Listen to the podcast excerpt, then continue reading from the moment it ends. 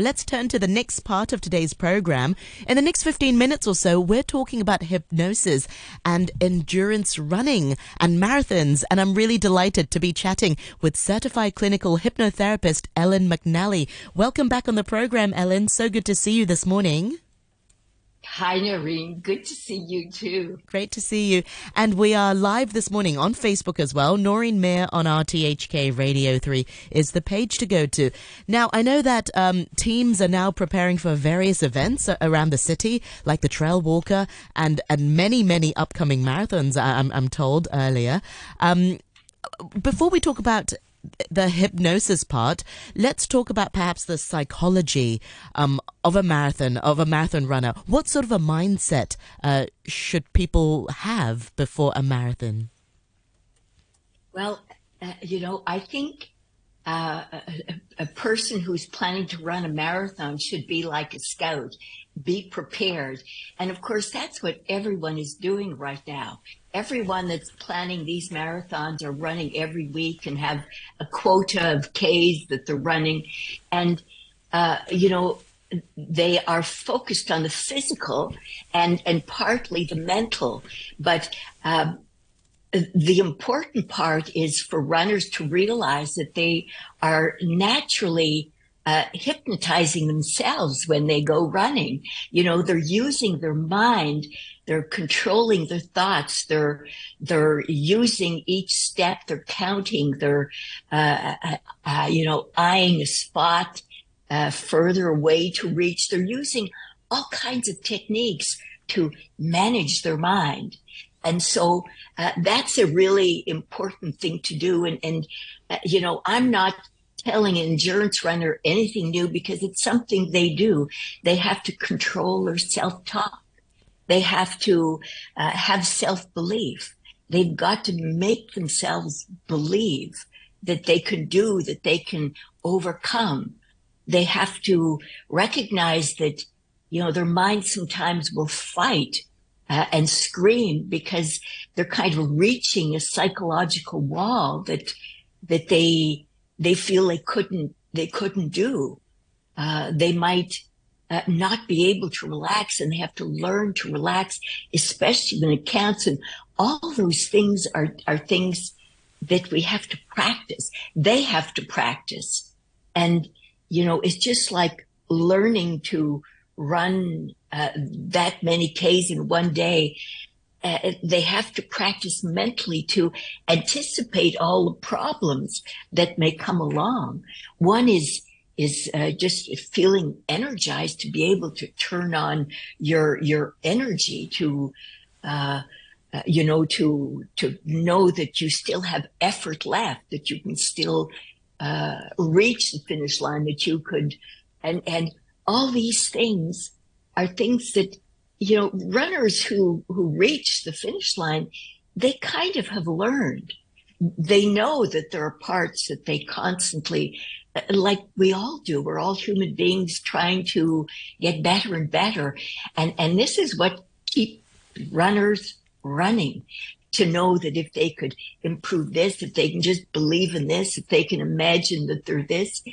And, uh, yes, yeah, so, um, what we're talking about today is what, what they do all the time when they run. They're using their mind. And we know from hypnotherapy that the mind, the unconscious mind, represents about 90 to 95% of everything we think, we feel, we do, we decide.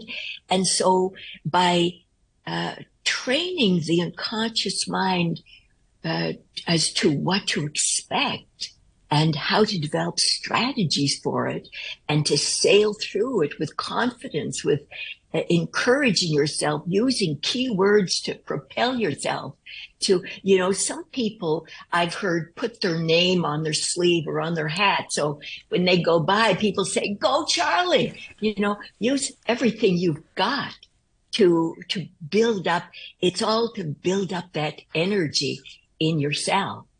So, you know, you were talking about your husband who runs to relax it's a natural way to relax. So a runner can use that to uh, to turn on effort when they need to uh, to uh, you know regulate their effort, their their energy, uh, to to get to the zone when they need to. But this is all part of the training. That if you begin to focus on your mind as much as your body, and I was about to say that we know that the mind controls every cell in our body. So the stronger your mind is, the more it can propel your body to reach what you wanted to reach. That's right. You know, I think marathon runners and uh, ultra runners are inherently fit anyway, but I think the difference is you've got an engine for the physical body, but there's also an engine for your mind as well. You've got to power that up yeah. in order to sort of keep the physical going because the physical part can be can be exhausted. Going back to something that you mentioned earlier, I suppose it, it is a sort of trance because I'm not a runner and, and I was thinking I can't think of something more stressful than to run, uh, let alone run such a long length. Yet there are people yeah. who say marathons and, and running a long distance helps clear their mind. And actually, maybe it's like what you're saying. It, it's a type of hypnosis, that trance yeah. and that s- serenity, perhaps, of, of, the mind. It clears their mind. There's one goal, and it's all they're focused on, on, on doing and achieving. You know, it's it's you can give it any word you want. You can call it mindfulness, meditation, hypnosis. You know, hypnosis is just meditation with a focus, with a with a goal.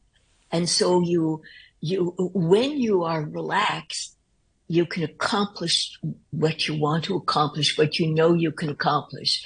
You know, you can go to take a medical exam. I mean, students can pass tests so much more effectively if they're relaxed. Runners can achieve their goal. I mean, if you're a recreational uh, runner, you can run, you know, uh, for for 30 minutes, and your goal is to run for 30 minutes and feel really good. That's what your mind is set on. You might uh, set your mind on running for two hours or three hours, but it's what you are you're expecting and what what you know you can accomplish. So uh, yes, relaxing is like a natural for runners. It's such a benefit if they know how to use it well. Yeah. When you train marathon runners or, or, long distance runner, what sorts of challenges or what sorts of things have they sort of taught or shared with you uh, that, you know, there's a perhaps like a mental roadblock that stops them from getting to that level that they want to achieve? Yeah. Well, you know, there are, there are many uh, little kinds of details that end up growing uh, really big when you're tired or when you're not able to control your your mental state. A lot of it is the the the self talk that that has mm. to be mm-hmm. controlled so that it's always working uh, in your favor.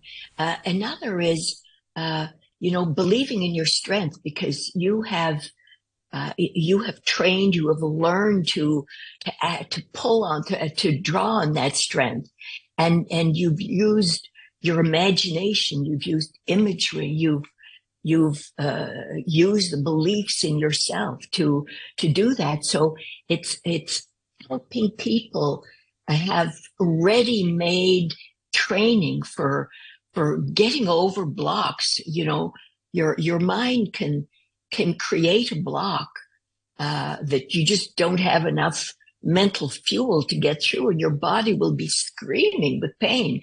And and you know you'll recognize that you you see it marathon runners just writhing just not being able to get to the end. And it's you know that's a mental wall and they can prepare for that.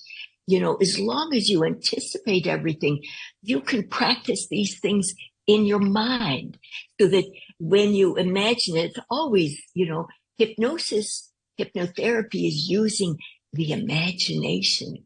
Uh, and, you know, you've, you've run so much at this point that you know all the possibilities and you can exaggerate them and make them, uh, you know, be able to even feel them in your body and how they're happening and, and bring in solutions so that when you're in a real situation, your mind catches it before it happens. It knows what to expect. So, uh, and, uh, you know, obviously, uh, getting energized when you're exhausted um, uh, believing that you can, overcoming uh, doubts. Uh, and, you know, these, of course, these are not things that you practice that you do at the marathon, at the endurance race alone. These are all things that you do way before in, in, in regular you know, life. It, it's something in regular life, but I mean, once you start practicing uh, on the trails, you start training your mind, yeah. you know, and, and I, I had a, a client who came to me two weeks before the race who had a regular life issue, which was fear of going down hills. And she was a phenomenal runner. This was a 200K run. Whoa. And uh, so, you know, when she got to a run, she got down on all fours and she got down. But, you know, she could imagine, uh, I, I, I can't remember how she found out about me, but you can imagine how much time she could save by just flying down those hills and just feeling that she knew exactly where to touch her feet and and so she came to me and and you know after that like uh, that day she went down and she was uh, the hills were something she enjoyed then and when it came to the to the race at 100k her muscles were killing her she was in intense pain that she because those muscles in the back of her leg she hadn't trained them yeah. She's been practicing this for months. But, you know, we, we both uh, missed that point is that her muscles were not ready. They had really never been used. And, and this was a top runner and she began to compensate by using other muscles and it just got worse and worse. And it, it going on meant damaging her muscles.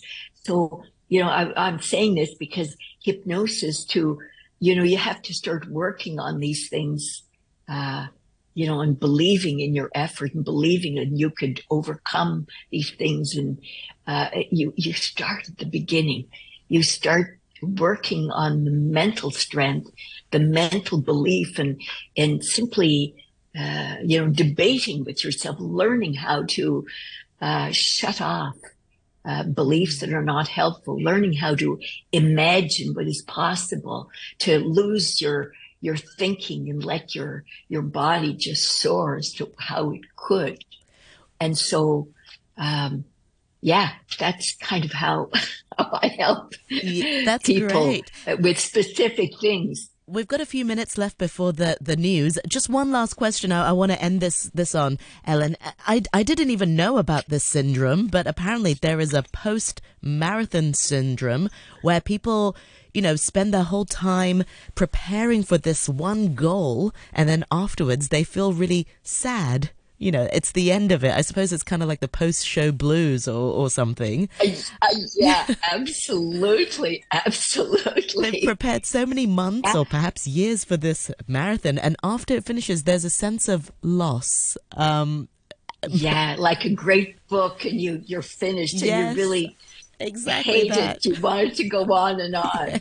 yeah. Yeah. Isn't that interesting? I, I haven't heard about this too, but I can easily imagine that. Uh, and I suppose, um, you know, one of the ways I'm just thinking on the fly here, but I would think that one of the ways is imagining, you know, what, what's the next challenge? Yes. What would give you joy? What, you know, what, uh, how you could really use this to turn yourself on for something maybe in your personal life because, you know, having spent all that many months running and achieving that, you know, it's an amazing goal. You have to, you have to realize that once you've done this, you have acquired strength and determination and, and just a belief in yourself. So, you know, I always say to people that once they've they're working on achieving something that's so major, it kind of propels them to a new stage of their life. Like they walk through a new door knowing that,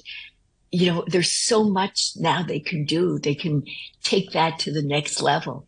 Yeah. So, Absolutely. yeah, that, I, I think that's well yeah. said. Yeah, I can imagine. I mean, I've never done a marathon